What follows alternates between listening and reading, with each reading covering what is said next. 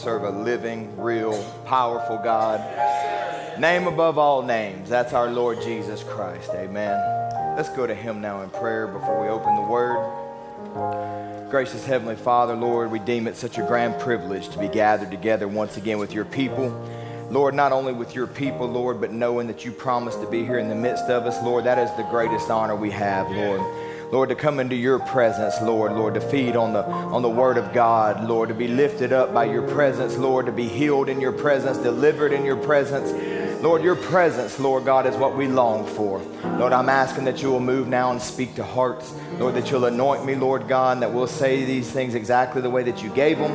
Father, that you'll just help me through this, Lord God, to move myself out of the way and allow, Lord God, your people to be fed. Lord, that's the desire of my heart that you now, Lord, will speak, Father. We ask these things in your precious name, Jesus' name. Amen and amen. Amen. If you have your Bibles tonight, I'd ask you to turn with me over to the book of Proverbs, the 24th chapter. While you're turning there, just tell you a little something funny that happened to me while I was preaching at Brother Danny's on on Sunday. We were preaching along, and then I got into preaching about Gideon. And what makes this really embarrassing is it's not the first time I've done this. I did it to the young people one time. And I was preaching about Gideon, and I got ready to make a point, and I told the whole congregation to turn to Gideon 7. and, uh, and about, and about that, you should have seen them, man. There was so many of them.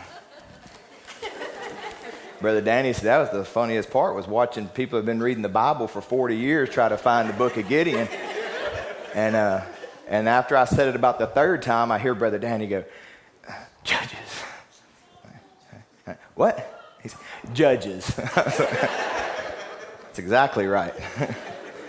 but uh, we are going to read from the book of Proverbs tonight, and that is a real book in the Bible. Turn to the book of Proverbs, the 24th chapter, and the 30th verse. I'd like to take a little thought tonight, maybe a little different, broken walls and the hunger of nature. Broken walls and the hunger of nature. In the 30th verse, it says, I went by the field of the slothful and by the vineyard of the man void of understanding. And lo, it was all grown over with thorns and nettles. Had thorns, and nettles had covered the face thereof, and the stone wall thereof was broken down. Then I saw and considered it well. I looked upon it and received instruction. If you'll also turn over with me to Galatians, the fifth chapter, and the 22nd verse. Galatians, the fifth chapter, and the 22nd verse. Says, But the fruit of the Spirit is love, joy, peace, long suffering, gentleness, goodness, and faith, meekness, temperance. Against such there is no law. And they that are Christ have crucified the flesh with the affections and lust. If we live in the Spirit, let us also walk in the Spirit. Amen. May God add his blessings as you have your seats. Amen. I believe that each and every one of us tonight and in every service and in every day are being called to further our walk from wherever it is that we find ourselves. We are never all on the exact same spot or in the exact same place in our spiritual walk, but I believe that God is always calling us to take another step. The moment that we're not walking and the moment that we're standing still is when our, our relationship or our experience, as it were, becomes stagnant. So he's calling us tonight to take another step and to, to go to greater depths and for each one of us to, to reach higher heights. And as I was studying this and looking on this thought, I know that within every congregation you have people at every single level. You have some that have never even accepted salvation.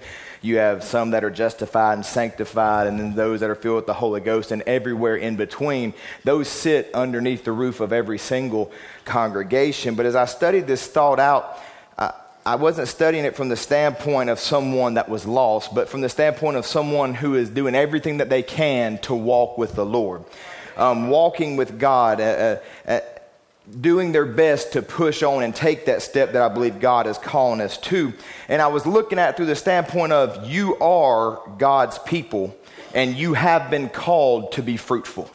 Every single Christian is called to be fruitful, to bear fruits of the Spirit. Now, I was, I was looking at it thinking that we, above all people in the earth, should be a group of people bearing forth the fruits of the Spirit. If anyone should be bearing forth fruits in this day, in this age, it, it, should be the people and the followers of this message that, that have a revealed word, that light has shone in this day on the word. And when we have a full word, we're not looking at it through a glass darkly, as it were, but we can look at it with revelation. We can look at it in truth. And, and if we can see that, we ought to be a people that can bear fruits in this day. So when I got to that, I, I asked myself, and I ask you this for you personally. What hindereth? What hindereth? If we're supposed to be bearing all these fruits, what hindereth? What is it stopping you? What is it hindering me? Why don't I have a greater harvest than that which I have? What is it that hinders us? And Brother Branham says here in a quote, he says, God bless you, God bless you, God bless you. In the balcony, is somebody up in the balcony that would say, Brother Branham, I once had the victory. I once was a godly person, but somehow another the weeds and the thorns and the things has choked me down. The weeds and the thorns and things has choked me down. What happened to this person? Why is it that they can look and say, I once had the victory? This isn't someone who wasn't walking with God. This isn't someone who wasn't serving the Lord. This is someone who lived for a period of time and, and, and had the, the testimony that I had the victory. I walked above sin. I walked above, I had the victory that I needed, but, the, but thorns and things has choked me down. I once was a godly person. Now, notice what it is that Brother Branham, when he's speaking to these, these people, that he says has stolen away the victory. He says, What is it that has choked the life out of this person? Weeds and thorns and things has choked me down. Weeds and thorns and things has choked me down. Now, Christians are, are called and instructed to be a fruit bearing people. We are instructed and called to be a fruit bearing church, not a church that's living off past traditions, not a church that's living off past moves or a church that's living out of a past glory, but one that is bringing forth the same fruits as the original church. One that is bringing forth the exact same harvest as the original church because it is of the same vine. And so the fruits that we're bringing forth should match the fruits that we see there in the book of Acts in the very first church age. I know sometimes it's hard for us to look at it like this, but in the first church age, every church was a message church. Every church in the first age was a believing church. So we should match up with that when we look at and bring forth the same fruits. We are called to have fruit bearing, fruitful homes. Our homes should be those that bear fruit, where the atmosphere is right for spiritual growth in the family, where evils are kept out and the token is applied and children are nurtured, and not a place where they are exposed to all the evils of the world. I've often wondered what good it does us to homeschool our kids in order to keep them from an evil influence and then just bring the influence right into our house. You might as well have just sent them to school you might as well just send them off to the wolves. You're bringing it right in your home. You're going, I'm trying to protect them. I'm trying to protect them. But here, I don't got time for you. Go watch this. Yeah, that's okay. Yeah, I'll tolerate that. What good is it? What have you really done if you're doing that? You're cutting off the harvest. You're killing the fruits. You're making your home an unfruitful home. You're, you're making it to where the, the, the, kids have to literally fight uphill to get where it is that you want them to go or where we hope to see them get you're putting them off in a bad situation because the, thing, the place that they're supposed to be protected, the place that they're supposed to be nourished, the place, the atmosphere where the Holy Spirit is supposed to be able to deal with them, you've got them living in a worldly atmosphere in a so called Christian home. But it's a home that's called to be fruitful where the atmosphere is right for spiritual growth. Spiritual church. It's built on spiritual families which is then built by spiritual leaders, Amen. spiritual individuals that take charge and recognize the buck stops with me. I tell my, my children all the time, you don't understand. One day, daddy is going to answer for what goes on in this house. One day, daddy's going to answer. It may make you mad right now. It may make you upset right now. You may not like this decision, but that's okay because you're not going to answer to God for it. I am. Fruitful individuals, fruitful homes make fruitful churches. We're not to be bearing our own fruits. We're not to be living how we see fit. People like to say things like, well, it's my life. No, it's actually not your life, it's His life lent to you for His purpose. Amen. And it is not your life. That life was given to you by Almighty God. And He expects it surrendered back to Him to be used according to how He sees fit. We are not to be people conforming uh, to the world and producing fruits of the world, but living a life led of the Spirit, led of the Spirit of God, producing the fruits of the Spirit. In Galatians, we read there where it said the fruit of the Spirit is love, joy, peace, long suffering, which means patience, gentleness, goodness, faith, meekness, temperance, which means self control. I doubt there's a person here that would raise their hand and say, I've maxed them all out. Let me go ahead and tell you right now, I can pick out several that I'm like, struggle. I ain't got much patience. And if you pray for it, that, that's, that's, woo, you're asking for it. And I don't mean patience. All of us can grow. All of us can see our harvest increased. All of us can see a, a, greater harvest and a greater yield. The Bible talks about some fell on good ground and yielded 30, and some 60, and some 100 fold. We all could increase our harvest and grow more. A life surrendered to Christ will bear forth these fruits. And not only will they, let me tell you, it is expected of you that it will. God expects you to bring forth fruits. This isn't an optional thing. This isn't something we just chalk up to personality. Well, she's a meek sister, I'm not. Well, uh, my family just don't have patience. God's not going to listen to that excuse that day. He's saying, I expected you to bring forth my fruits. I put you there as a testimony. I put you there as a witness. I put you there to show people what my spirit living through human flesh would do. And what is your excuse for not manifesting those fruits? We can't just chalk it up to personality.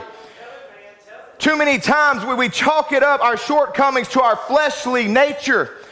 And when surely this does play a role, but that flesh, although it will always war with you and although it will be a thorn in your side, that flesh was never meant to control you. That flesh is not meant to control you. Yes, I realize it's unconverted, and we'll deal with that as we go along. But that unconverted converted flesh is meant for the spirit in you to grab a hold of and bring it into subjection, and you are to rule over that flesh. That flesh is not to rule over you. It is not to be your crutch. It is not to be your excuse. Well, I just can't help it. This flesh is unconverted. Then what good is the Holy Ghost? What good is the Holy Ghost if every time we trip and fall, we're just going to blame the flesh and we're going to blame the flesh and I'm just not strong enough? I know you're not strong enough. That's why He sent the Holy Spirit. That's why you got to be born again. That's why you got to have the token in this day. And it will overcome your flesh. Galatians 5:24 and they that are Christ have crucified the flesh a life with the Holy Ghost on the throne will have battles as much as the next man. You, as a Holy Ghost filled believer, is going to have battles just like the rank sinner down the street. It's not going to make it to where you, you are immune from having battles. But the life of the Holy Ghost Christian will bear out victory. The life of a Holy Ghost uh, uh, Christian will walk after the Spirit and not after the flesh. And the fruits of the Spirit will be evident. It will be an evident thing. Sure, all lives have seasons. I recognize that you can't just live in harvest time where it's just constant and constant and constant. Brother Joe preached wonderfully not too long ago on, on the mountains and the valleys and the experience. And where sometimes you're in a growing season, sometimes you're in a harvest season. We all have mountains and we all have valleys, and therefore we'll have times where the harvest is great and other times where maybe it's a struggle. But even in the struggle, you will overcome. Even in the struggle, you will produce this, the, the fruits of the Spirit. Maybe not as much as at other times. Maybe you're in a, in a struggle, maybe you're in a valley. But even when you're not in so called fruit growing season, you must make sure that the ground stays prepared. You got to make sure that the ground stays tilled up and ready to receive seed. Because if the ground is hard and you let the thorns in and you let the other things in and the seed falls in, then it gets choked out. But you got to keep the ground tilled up. You got to keep it soft and ready. You got to keep the walls of your estate fortified. You got to keep them built up because the walls is what kept the wild beasts and the wild animals out from eating up the crops. You got to keep the walls fortified. And you got to live in the condition to produce fruits, even if it's not fruit growing season. So that when the word comes forth, so that when the Spirit does move, you are ready to receive it. You are ready to produce. You are ready to have a harvest. In that moment, you got to live ready for your opportunity. So many people, the Spirit moves and nothing happens, and the Spirit moves and nothing happens, and why and happening, why and happening. I, I thought I had something. Was the ground prepared? Was the ground tilled up? Were you looking to plant the garden that day? Or did it fall on stony ground? Did it fall on concrete ground because of the season of life that you were in? To where your ground wasn't prepared. Your life has to be prepared to take that seed and nurture that seed and allow it to manifest exactly what God intended for it to do when He sent it by your way. Because when He sent it by your way, He sent it by your way with an intended harvest. That was the purpose of it. He didn't do it, to, it's not meant to just be scattered out so He can say, Well, I did it. He did that and he sends it specifically by your way. And he comes by Evening Light Tabernacle, service after service, and the word goes forth and the seed goes forth. And he's expecting a harvest to come forth from all the seed that has gone forth over the pulpit. It's sown time after time, and the Spirit moves, and the atmosphere is right. So, if it's not producing a harvest, then there's something wrong with the ground.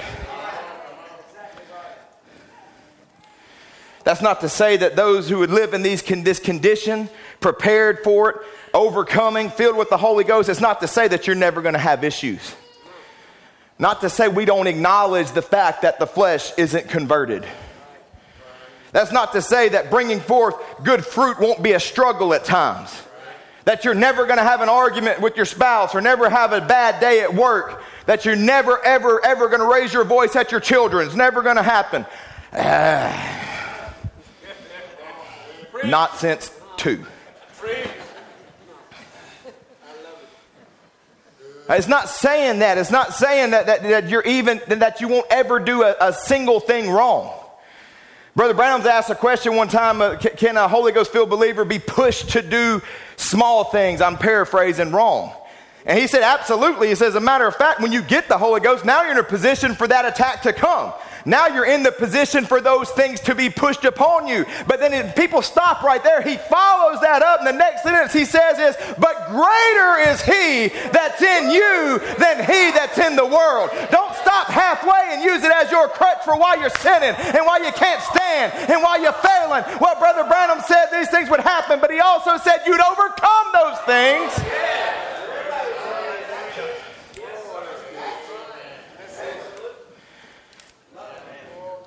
You will do things wrong. You will have hiccups and stumbles here and there. Because nature is hungry and it wants to consume you. Nature is hungry and it wants to consume you. Beast nature is your enemy. You are not your friend. This flesh is unconverted. We acknowledge. And it will be a thorn in your side as long as you are here. And it will try to fill your life with thorns and thistles to choke out the fruits that the Spirit is supposed to bring forth. We know that originally Adam and Eve didn't have to deal with sin nature when they were first placed in the garden. That's not something he ever, ever, ever had to deal with ever had to worry about. But because of reasoning and because Eve stepped out from behind her wall of protection, which is the word, then mankind and all of earth fell into the condition that we now see. Genesis 3:17 says, "And unto Adam he said, Because thou hast hearkened unto the voice of thy wife, and hast eaten of the tree of which I commanded thee, saying, Thou shalt not eat of it, cursed is the ground for thy sake. In sorrow shalt thou eat of it all the days of thy life. Thorns also and thistles shall it bring forth to thee, and thou shalt eat the herb of the field. In the sweat of thy face shalt thou eat bread, till thou return unto the ground, for out of it wast thou taken." For dust thou art, and dust thou shalt return. Earth is cursed.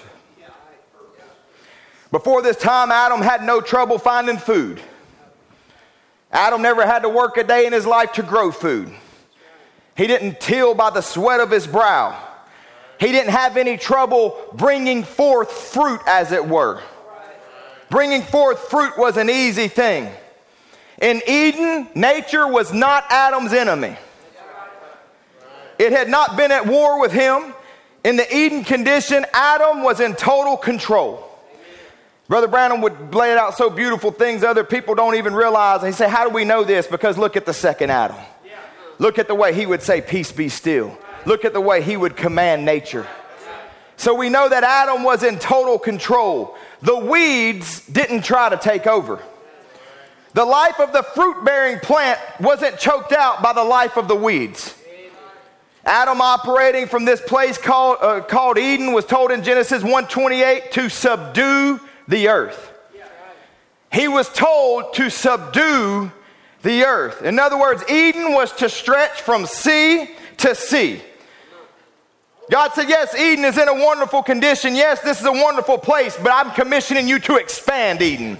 I'm commissioning you to subdue the whole earth. I want you to take more. I want you to possess more. I want you to make it all operate underneath your dominion.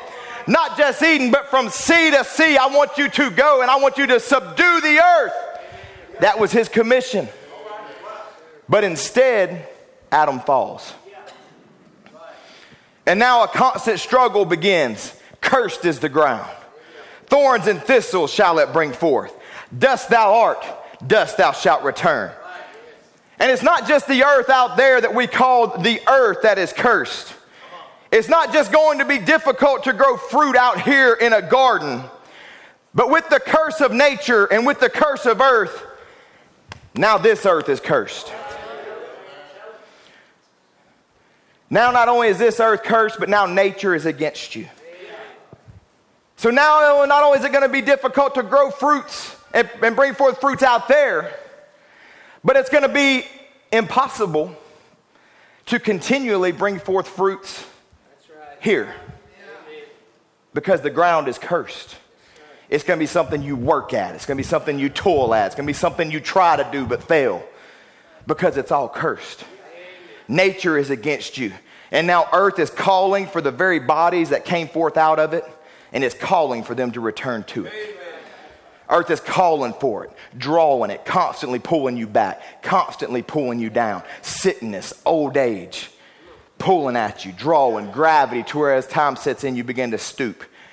You begin to go down. You begin to be drawn back to the earth that which you were drawn from. Because nature always has a desire to reclaim what has been taken from it. Stay with me a little bit here. Nature always has a desire to reclaim what it is that has been taken from it. You came from the earth, and so now the earth wants you back. Sin nature had a claim on mankind right there at, at, the fall. Right there, sin nature laid a claim. And if something has a claim, that means they want it. Sin nature laid a claim right here on man, right here on this earth. The earth became crowned in attributes of sin. There was wickedness, there was sickness, there was death and dying and thorns and thickets became a symbol for the curse. How could one bring forth fruits in that condition? How can you overcome the world in that condition? How can you overcome the curse walking around in cursed earth? It was impossible. Brother Branham say all was lost for Adam's race. He said there was no hope. I'm so thankful that when he sent them out the garden, he didn't just let them walk out the garden. I'm so thankful that he couldn't take it. Brother Branham said he couldn't stand to see him go. He says, and then when I see Adam as it was standing there and Eve, the beautiful stature of her, and while she's standing there, these old bloody sheepskins and the blood running down her legs, Adam in his great fine stature of a man, the blood of these sheepskins running down him, and God standing there pronouncing death, sorrow, heartache, and destruction. Watch. Then I can see Eve put her lovely head over on Adam's shoulder and him put his arm around her. They started weeping, turned around, and started to walk out of his presence. God, depart from him. He had sinned. There's your judgment. Then, when I can hear going down along that path through the Garden of Eden something like this, Brother Branham claps. What is it? Bloody sheepskins slapping on Adam's leg as he goes down. Then I see all that great spaceless eternity come forming down like a funnel to four little letters L O V E. He loved his children so much till he couldn't turn them away. Then I hear him say, Stop! I'll put enmity between thy seed and the serpent's seed, promising a redeemer. God making preparations to redeem. Oh, what a moment. If I say there was one of the greatest moments in time, that was one of the greatest moments in time because once he made that preparation, it was as good as already done. He was already making preparations to come as the lamb. He was already the lamb slain before the foundation of the world. Now, in time, he promises it to his children I won't leave you in that condition. I won't leave you without hope. I won't leave you without a way back into eternity. I won't leave you in this sin cursed world. Making preparations for a way back. And there in that moment, what God gave was a substitute. There in the garden, he took the life of an innocent lamb and it covered their nakedness. And then the blood from that lamb covered their sin. But that blood didn't have the power to bring cursed earth subject once again. It didn't have that power to bring cursed earth subject. It didn't have the power to subdue nature. We see it at Mount Moriah, Genesis 22 and 11. And the angel of the Lord called unto him out of heaven and said, Abraham, Abraham. And he said, Here am I. And he said, Lay not thy hand upon the lad, neither do thou anything unto him. For now I know that thou fearest God, seeing thou hast not withheld thy son, thine only son, from me. And Abraham lifted up his eyes and looked, and behold, behind him a ram caught in a thicket by his horns.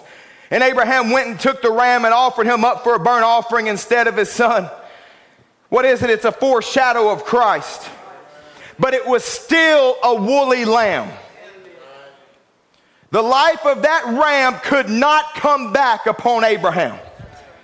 The life of that lamb couldn't come back on him and give him the power to overcome sin nature.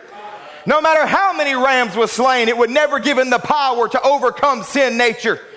It couldn't give man the power to subdue his own flesh.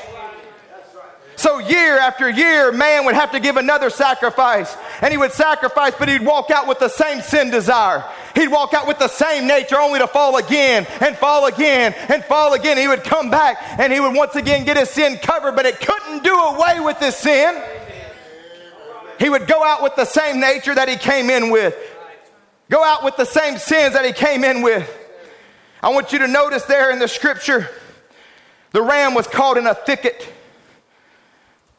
We're from the South. Most of us know what a thicket is.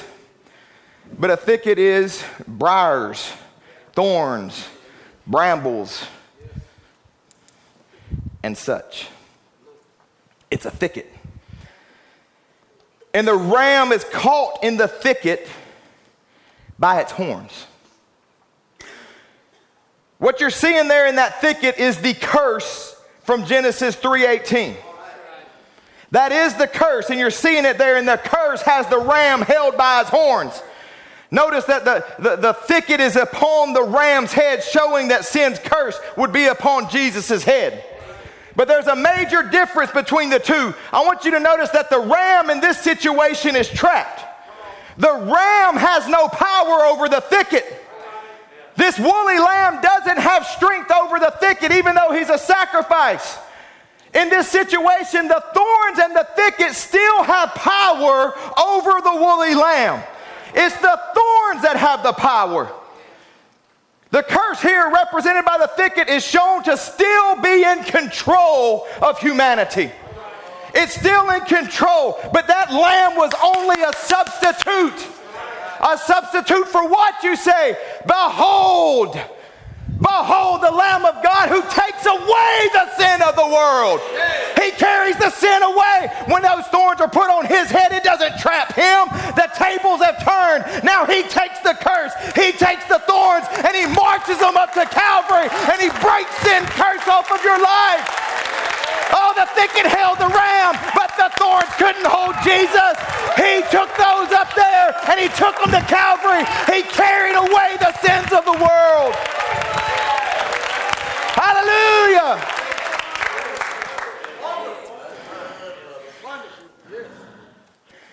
Now it wasn't the lamb that's trapped by, by the power of sin. Satan didn't know what he had done. And all his mocking and crown of thorns, not realizing symbolically what he was doing, his great curse was being carried away. The curse that had been put on humanity would be no more. The tables have been completely turned. This ram, this lamb isn't trapped. No, no, no, no, but now sin is trapped. Now sin is cursed. Now sin is defeated. Now sin can be overcome. Oh, before you couldn't, you couldn't come in under a woolly lamb and be set free, only covered. But now there's freedom for a child of God. Now there's victory. Now there's a new nature that can come into you.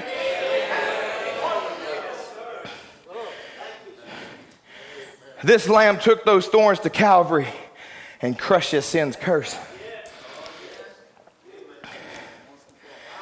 And now, through his death, his burial, and his resurrection, and then the return of the Holy Ghost on the day of Pentecost, now man has the power to subdue once again the nature that has been ruling over him. So now nature no longer is going to rule over me. They tried to live right. They tried to do right. They couldn't do it. Sin nature had control. But now, because of the baptism of the Holy Ghost, now the nature that once ruled over me, the nature that once ruled over you, now I rule over the nature. I rule over sin's curse. I am victorious. I walk in victory. I walk in freedom. I overcome. Hallelujah.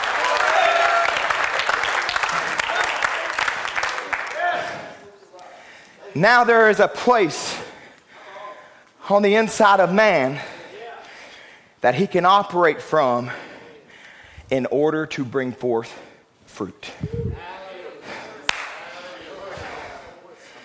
You couldn't bring it forth out of the cursed ground. But now there's a place to bring forth fruit. Not since Genesis 1:28 has man been in the position to subdue nature. He says, And God blessed them, and God said unto them, Be fruitful and multiply and replenish the earth and subdue it. And now, down through time, back in that position once again. So, what happens when you're saved and you receive the Spirit of God? It takes a part of you back away from sin nature. It had a claim on it. And nature, along with anybody or anything else, don't like to let go of a claim. But now you're filled with this spirit, and so a part of this nature, a lot of it is still cursed. A lot of it is still sin nature, but there's a part of me that he has reached down inside of and he's ripped that away and he's put himself in there. And that sin nature has no right there. That sin nature can't control that. As a matter of fact, from that place, I now control it. It takes a part of you back from fallen nature, and now your soul is ruled by the Spirit. A part of you is now beyond the control of the flesh.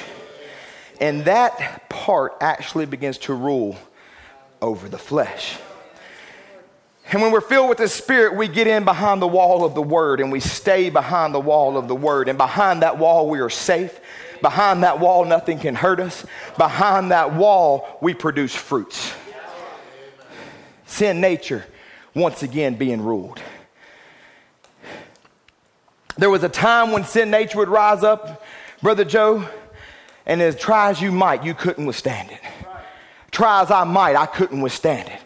I would say, I'm not going to do those things. I'm not going to look on evil. I'm not going to go that way, and sin nature would rise up no matter how hard I fought. I would fall. But now, when it tries to rise up, there's something within me that puts it down. Now, when it puts sin in front of my face, there's something within me that turns my head. I don't have to fight it. I don't have to try. I don't go, you know, I shouldn't look at that. No, that was sin nature. Now, something within me says, no, sir, that right there is a gate to hell. That right there is deceit. That right there is a lie. I'm not going that way. Now, something rises up on the inside of me. There's something that gives me power over sin nature. When temptation comes, and temptation will come. How many times do we deal that with, with young people and they feel so guilty because they've been tempted? There's no guilt in temptation. Let the devil tempt. Let the devil tempt. Let the devil tempt. I'm going to keep walking. I'm going to keep overcoming. I'm going to keep being victorious. He can scratch. He can claw. He can bark. He can howl. You know why he's howling? Because we got the devil's answer. Oh, there's something on the inside of me that overcomes temptation. Now let's balance that out. Don't build your house on the cliff and then blame the devil when it falls off. Don't be like them, I don't want to call anybody stupid, but all right, them stupid people, bless their hearts, that built all their houses on the wrong side of the levee in Bossier Parish because it hadn't flooded in a hundred years and like three years later, the whole thing flooded and the whole thing's underwater. And like, we can't believe. I'm like, they built a levee there for a reason. Stupid. I'm sorry, I shouldn't be saying that. But we did. God puts things in your way, and if you willingly go around them, don't get mad at him or the devil when you fall. Devil didn't do it, you did it. Matter of fact, if you're constantly setting yourself up for temptation intentionally or accidentally, I didn't know when I clicked on that site that down at the bottom of the page after I scrolled 72 times that I was going to find that. Yeah, you did. And those accidents are a pretty, no, not a pretty good, are an evidence that you don't have what you claim to have.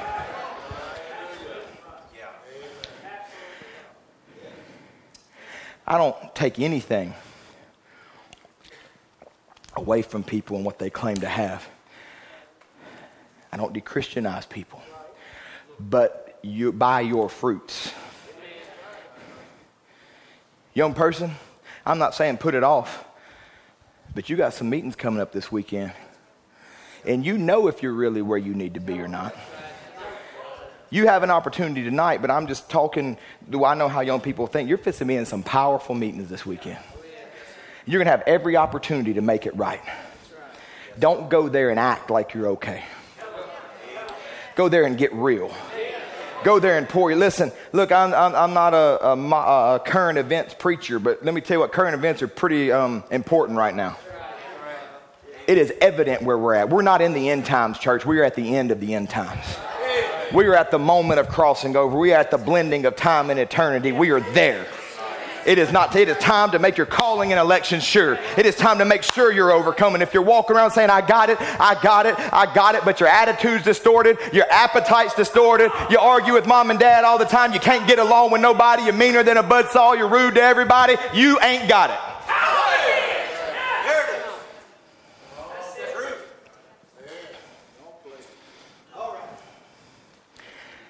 But I ain't gonna leave you there. You can have it. It's for you. It's there for you. Listen, let me tell you something, and I know I'm speaking to the young people right now, but I find it very important to tell young people this.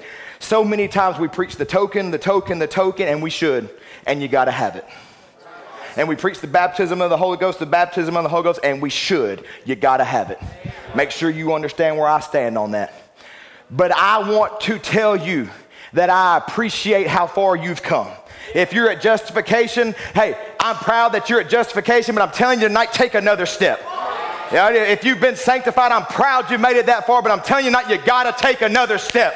I'm proud that you're in this fight. It's the greatest fight that's ever been. You're facing things I never had to face, so I'm not putting you down. I'm telling you, you can make it. I'm not taking away what you got. I'm telling you, there's more. I'm not telling you what you've done. It's amazing. I'm telling you, you can have it all. You can have overcoming power. You can live victorious. It doesn't have to be a struggle. You can have it all. Take it, claim it, live it, rapture. Hallelujah.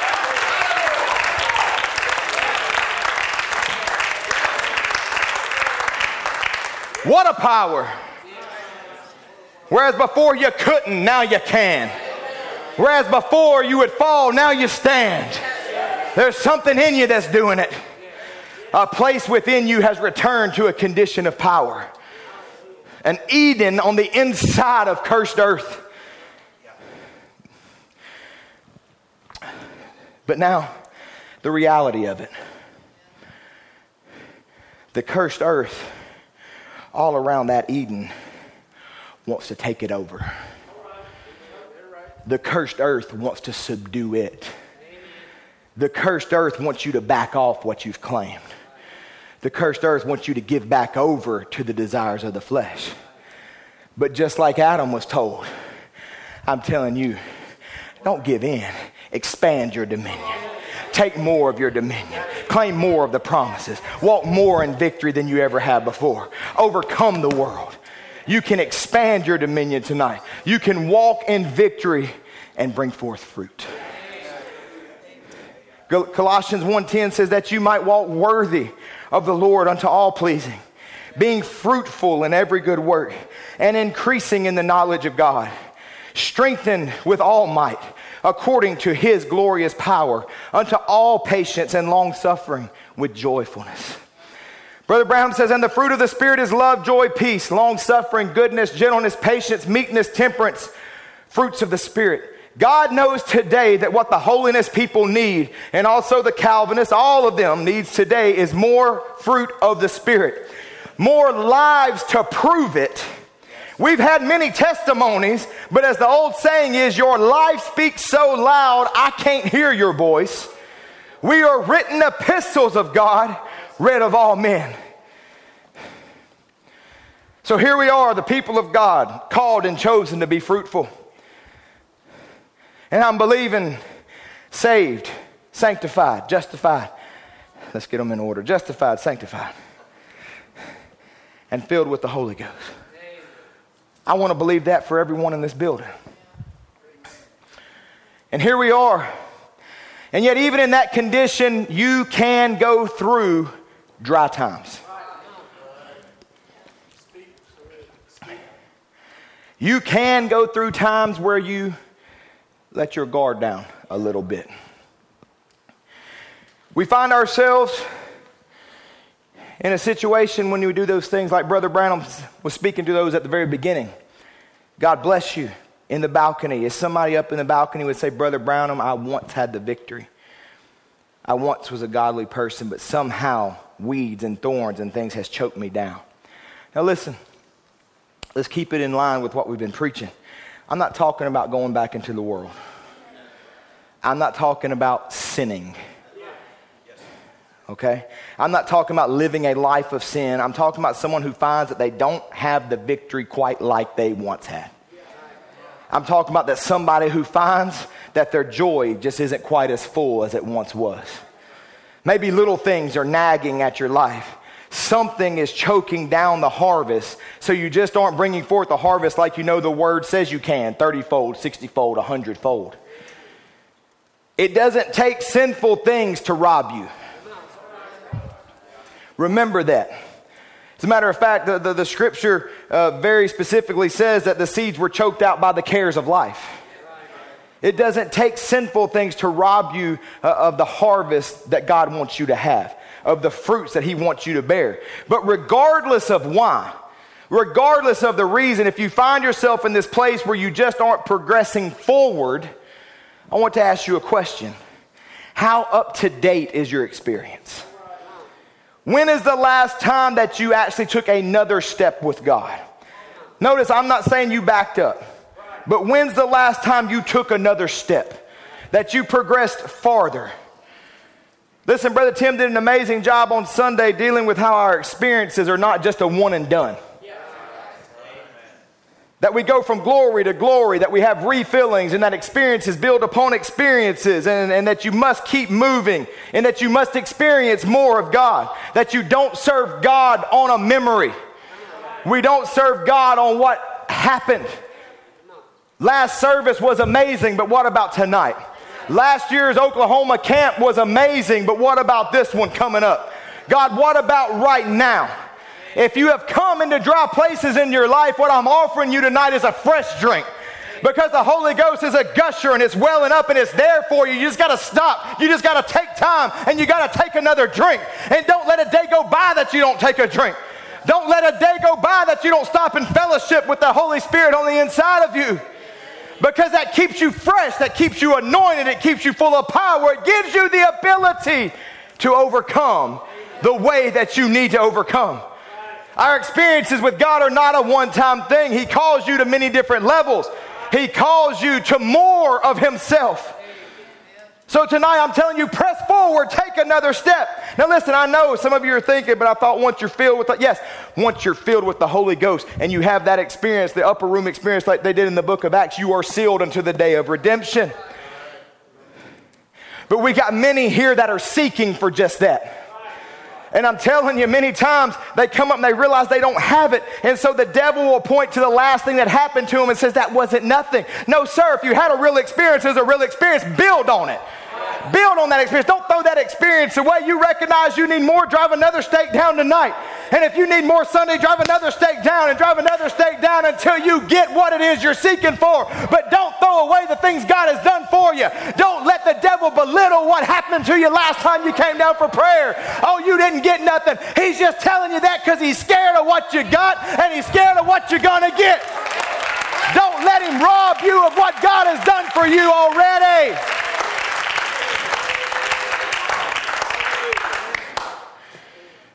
Seek for more. Walk to another milestone. Because listen, if you're always walking forward, you will never point backward to what you were as being something greater than what you are. The only time, if you're always walking with God, the only time you'll ever point back is say, I used to be that, but God has brought me here. The devil used to have me, but he don't have me no more. The devil held me bondage, but now I'm free. You'll never go, I used to be in a better place. Because if that's the case, you are backslidden. But if you're walking with God and you're feeding on the word anytime, you will never point backwards to something that was greater than what you have right now. If God did something wonderful for you, don't stop right there. Feed it. Feed what God did for you. Grow from it. Get more tomorrow. Seek more tomorrow. How many times have I seen mighty deliverances? I can think specifically of one where me and Brother Tim were praying for a sister at youth camp. I can think of several with me and Brother Joe. Mighty deliverances or, or the Holy Spirit falling upon somebody or seeing discernment directly deal with a person's life in ways that would blow your mind. And within months or a year or a few years or whatever it is, they're right back in the condition they were before that experience. Oh, Brother Aaron, that must not have been a real experience. No, no, it was very real. It was a very real experience. But the problem was they thought that was the end when it was the beginning. They thought, I've arrived when they were just starting their journey. And there was no hunger to feed it and make it grow. There was no hunger to progress into it. There must be a hunger for more. One of the greatest signs I know of of a solid experience is an intense desire for more of what you got. Brother Branham would say, Now, I'll give you my estimation of what I think that the closest thing to an evidence that a man is a Christian than anything I know of. You know what it is? It's travail of soul. A person that's always so hungering and thirsting for God, they just simply, day and night, they just can't stand it. They got to do something for God. There is a hunger. There is a burning desire for more. I got to have more of it because if you don't have a desire for more of it, I wonder if you ever tasted it. Because once you taste it, you're going to want more of it. You can't stop getting more of it. When you have an experience with God, moving deeper into this, when you reclaim a portion of that fallen nature and you begin to subdue it, that's when the battle begins. Because nature always tries to take back what it is that it lost. Listen, a person with the Holy Ghost isn't going to go out and commit adultery. A person with the Holy Ghost won't go seek out pornography. They won't go out and willfully sin. But don't think there ain't going to be traps for you. Don't think there's not going to be attacks on you. Don't think that there's not going to be your weak, spo- uh, weak spots that are probed at. Don't think that temptations aren't going to come at you stronger than ever. This is why you must have an up to date and fresh experience because you have to have the strength to push through those things when those things come at you. That's why you have to keep subduing and keep pushing and keep expanding your territory and growing larger and pushing the borders back and pushing the evil back. Why would I want to live inside this little circle of freedom where I can't take a step that way and I can't take a step that way because that's all the freedom I got? No, but I want to take the sword and I want to expand my borders this way and expand my borders that way and expand them in every direction so I can have freedom, so I can live in a godly atmosphere. You got to keep pushing, keep progressing, keep subduing. Because the minute you sit down, the minute you relax, the moment you take a break, gardeners, gardeners will know what I'm talking about. Weeds, thorns, thistles, and the hunger of nature begins to creep in. What do you mean by the hunger of nature, Brother Aaron? What do you mean? That nature always tries to reclaim what is taken from it. Do you have those pictures from me? I just thought I'd bring a visual aid tonight. It's an escalator inside of a mall We're used to there was life, used to there was people, used to it had a purpose. There was people coming, there was people going. You would have walked in that, you'd have never envisioned this. But nature is always hungering to reclaim what was taken from it.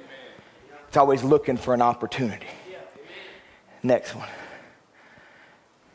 Somebody used to live here. There was life. There was a family. There was Thanksgivings. There was Christmases. Maybe grandbabies' feet ran across the floor for the first time. Now, it's reclaimed nature came in. The moment that it quit being taken care of. Next one. An entire village in China that was abandoned, reclaimed. You can go to the next one. Another picture of that same village. You can clear a spot in the woods you can cut down all the trees. You can clear you a nice yard there. You can build a home. You can plant a nice garden. And that place can be so full of life. But you got to stay on top of it. Because nature is going to try to creep back in. This weed pops up and you deal with it. And this thorn pops up and you deal with it. And you run over here and you cut this one down. You run over here and you cut this one down. You spray the whole yard with Roundup and you think, I got it. But two weeks later, boop, You can have wonderful grass planted, but try to go one year without fertilizing it. You have a great experience, but go a long time without fertilizing it with the word, fertilizing that experience with faith. And all of a sudden, there's weeds trying to creep back in. Nature trying to take back what it was that was stole from it. The weed pops up and you deal with it, tries to grow and you cut it down, but you stop taking care of it for one minute. Stop tending to it for one little bit. Stop caring for it the way you should. Stop subduing nature the way you did when you first got it. Stop praying as much as you used to. Stop reading your Bible as much as you used to. Stop playing sermons as much as you used to, and soon weeds begin to move in amongst your grass. Stop working the garden the way you used to and keeping the weeds out the way you used to, and soon your harvest won't be what it used to be. The harvest won't be what you're expecting. The weeds and the thorns will take over because they will never stop trying. They will never stop pushing. They will never stop trying to crowd you in. But I'm telling you, that's okay because a Holy Ghost filled Christian's never going to stop pushing back, never going to stop feeding, never going to stop fighting, never going to stop overcoming. We can't stop. There's something on the inside of us that won't let us stop. Some days I'm tired. Some days I want to lay it down, but I can't lay it down. I can't quit. There's a deep calling to the deep. Keep fighting, keep pushing, expand and subdue.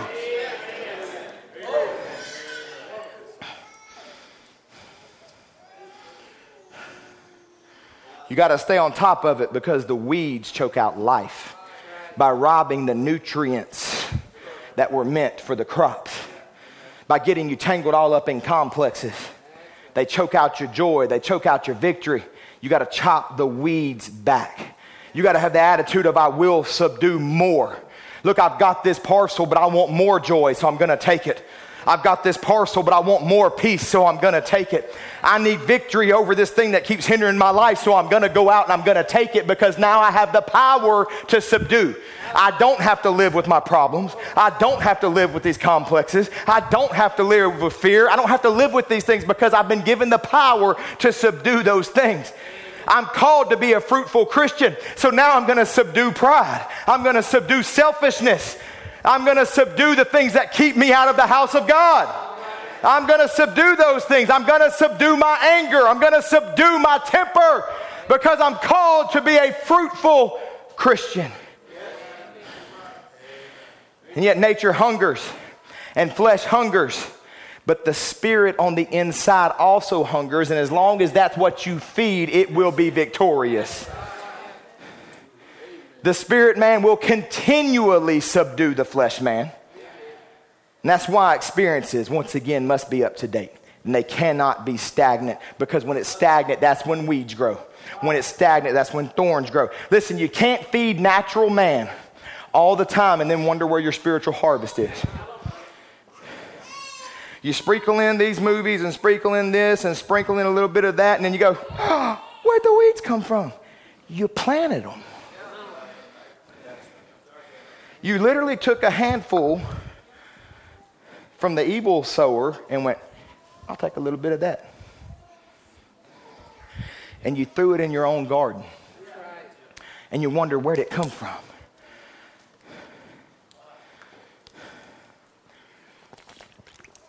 We're going to do our best to bring this down. Maybe you've been noticing that the harvest hasn't been as plenty. Maybe the joy isn't there like it once was, the self control, the patience, the kindness. It's time to start examining your patch of ground.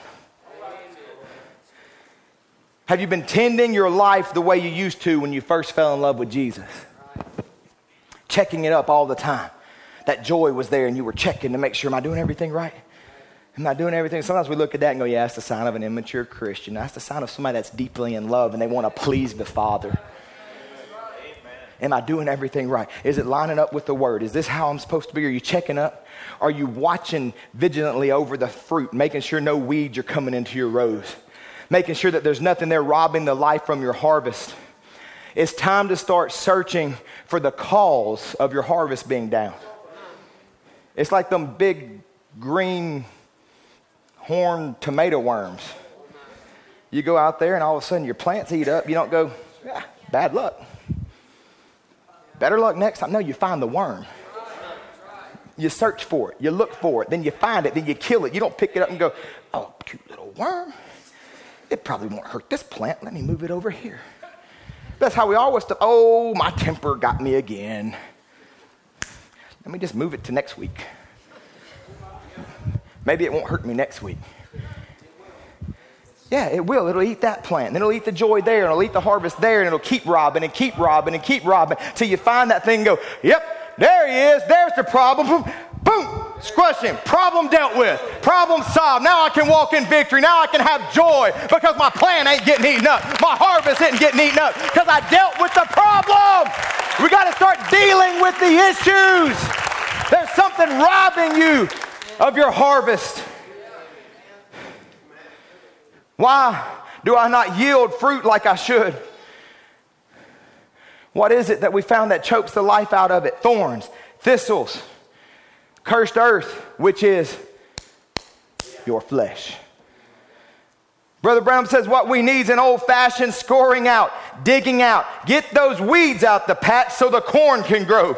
Jesus is coming, all right? That's what we need. Back to the old hewing line again. Back to the way. God will come among us. Sometimes we have to go through terrible chastisement, chastening of the Lord, many things to correct us that will be fruit bearing Christians. Sometimes He has to prune us, cut off, take away, take out of our hands. We think sometimes, oh God, what are you doing to us? But He knows what He's doing. So we pray, Father, that today you will prune every one of us from the least to the greatest. To the least to the greatest pastor. God, we pray that you'll prune every one of us. Take away all that's unlike you, Father. Take away the thing that's hindering us from being fruit bearing Christians. God does not look kindly on things that are supposed to bear fruit, but don't. How do you know? Well, if you could, I'd say ask the fig tree.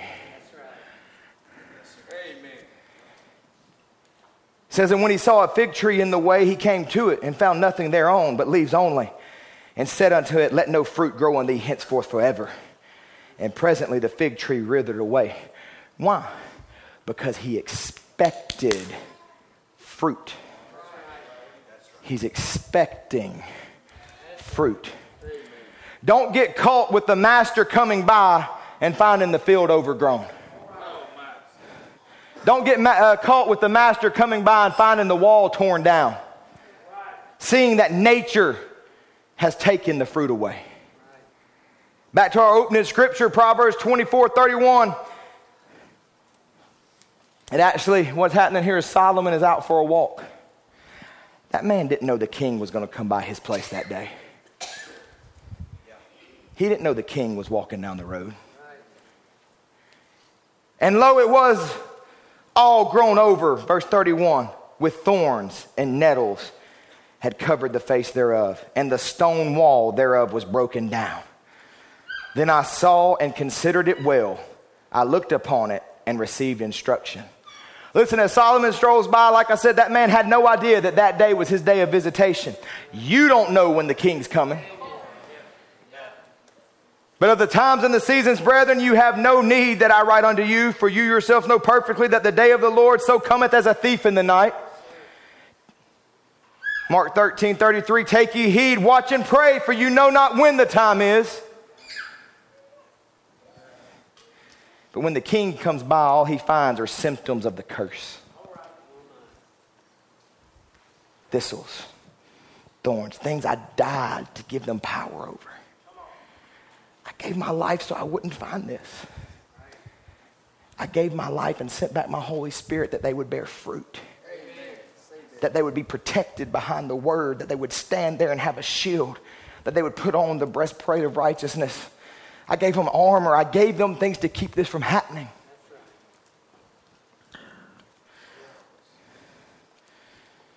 He finds fallen nature reclaiming a field. He finds the wall of protection broken down. Even if the field had been growing a crop, the wild beast would have devoured it all because the wall had been left unattended to. And Solomon makes the statement, I received instruction.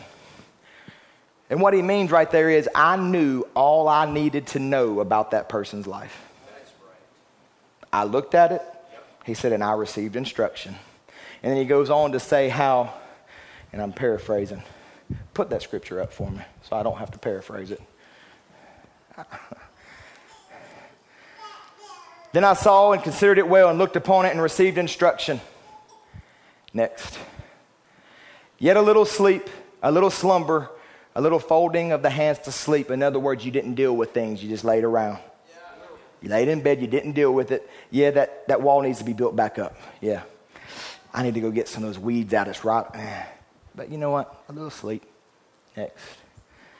So thy poverty come as one that travaileth, and thy want as an armed man.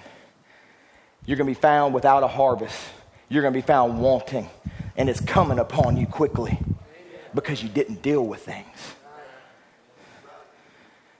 How's your harvest, Evening Light Tabernacle? Is your life yielding the fruits of the Spirit? If the king walks by today, how will he find your wall of defense? How will he find the harvest? I say it's in time, it's time that we go inspect our rows. I say that it's time that we go inspect our field to make sure there ain't no creepers coming in and choking out the life. It's time to take the sword of the word and, and, cut back the weeds and cut back the thorns and cut back the thistles. And I say it's not too late to do so. It's time to subdue the land that you once had. I'm not saying you've given it all back, but what I'm saying is you woke up one day and realized something's crept in here, something's crept in there. I don't have as much joy as I used to have, and I don't want the king to find my field in this condition. I, I don't want the king to see my wall in this condition. I want to do something about it. It's not too late, but now is the time. Now is the time to do it. Now is the time to drive the enemy from the field.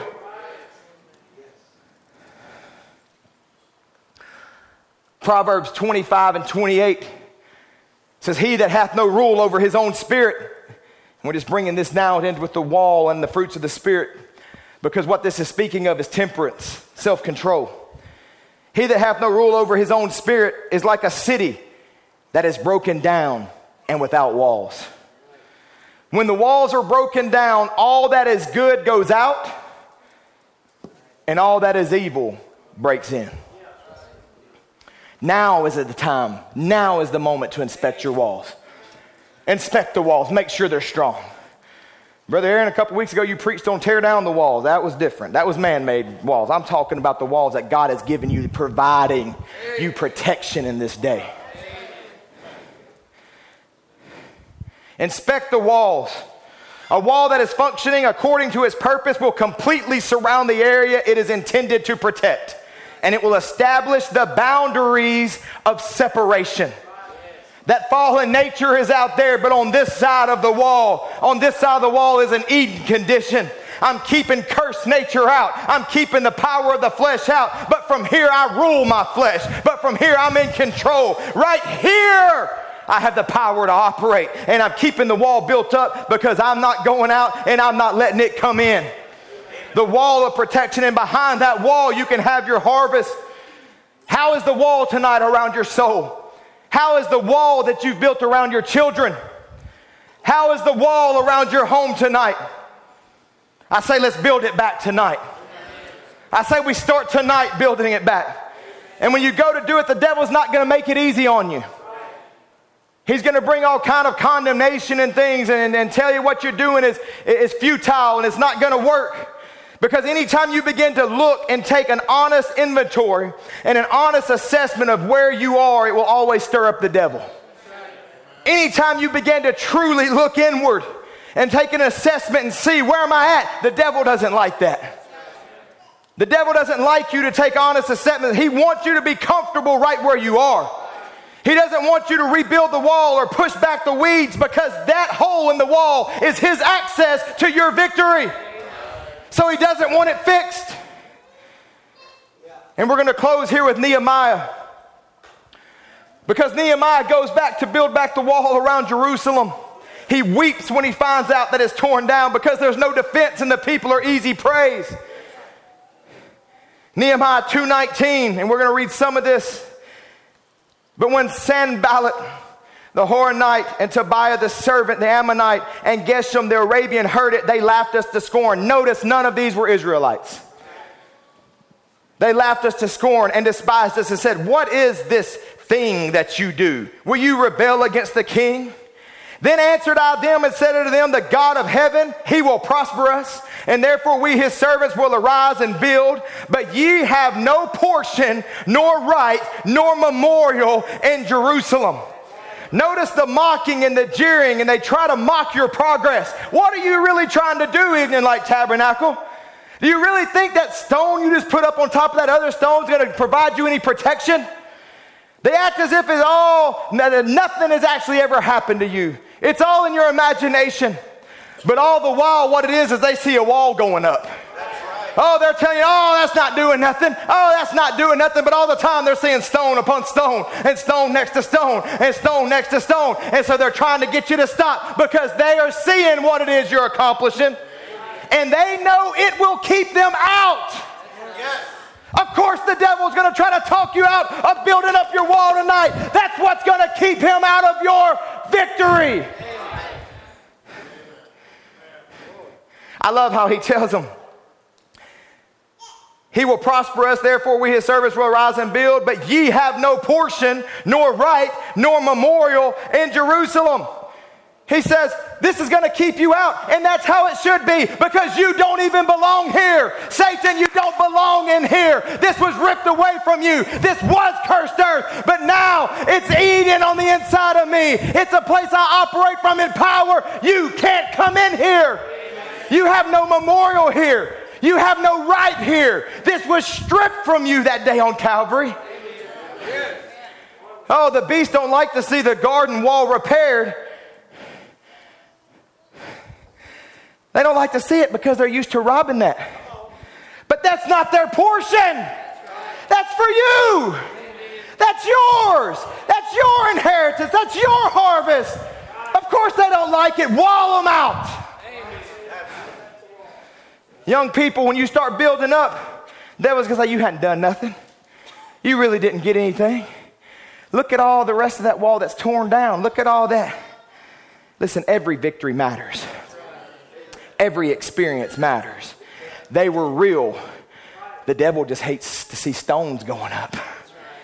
He hates to see stones going up. Chapter 4, verse 1 But it came to pass that when Sanballat heard that we builded the wall, he was wroth and took great indignation and mocked the Jews. And he spake before his brethren in the army of Samaria and said, What do these feeble Jews? Will they fortify themselves? Will they sacrifice? Will they make an end in a day? Will they revive the stones out of the heaps of the rubbish which are burned? Now Tobiah the Ammonite was by him, and he said, Even that that they built, if a fox go up, he shall even break down their stone wall. You think that's going to keep an army out? If a fox runs into that, it's going to knock it over. And he's mocking you the whole time, trying to get you to see it through that testimony. Because in the reality of it, they know they're closing us out. I've had free access to that harvest for years. I've been taking that away from Shamgar for years. I've been robbing him for years, but now he's building a wall. He's building a wall, and now I'm going to be locked out. I'm going to be kept out. I will not be able to rob his victory anymore. Verse 7 But it came to pass that when Sanballat and Tobiah and the Arabians and the Ammonites and the Ashdodites heard that the walls of Jerusalem were made up and that the breaches began to be stopped, then they were very wroth and conspired all of them together to come and to fight against Jerusalem and hinder it. Evening Light Tabernacle, they're gathering their forces to fight against you.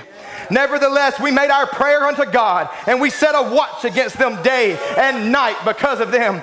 And Judah said, The strength of the bearers of burdens is decayed, and there is much rubbish, so that we are not able to build the wall. And our adversaries said, They shall not know, neither see, till we come in the midst of them and slay them and cause the work to cease. And it came to pass that when the Jews which dwelt by them came, they said unto us ten times, From all places whence you shall return unto us, they will be upon you. They're about to be upon you, Evening Light Tabernacle. As you're trying to rebuild the wall, what are we going to do? What are we going to do about it? Are we going to quit building the wall? Are we going to give up on the harvest? We're called to be fruit bearers. We got to protect the harvest. What is it we're going to do? Therefore, set I in the lower places behind the wall and on the higher places I even set the people after their families with their swords, their spears, and their bows. And I looked and rose up and said unto the nobles and to the rulers and to the rest of the people, Be not ye afraid of them. Remember the Lord, which is great and terrible, and fight for your brethren, fight for your sons, fight for your daughters, fight for your wives, fight for your houses. Evening Light Tabernacle, fight for one another, fight for your children, pull your sword, get on the wall, fight for me, I'll fight for you, fight for your wives. Fight for your friends. Fight, fight, fight. Press the battle. Subdue it. Subdue it.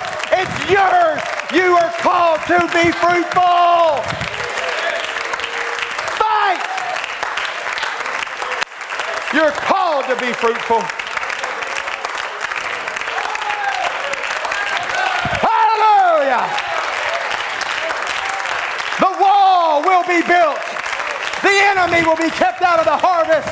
I will have my joy. I will have my peace. I will have my patience. I will have all that I'm called to have.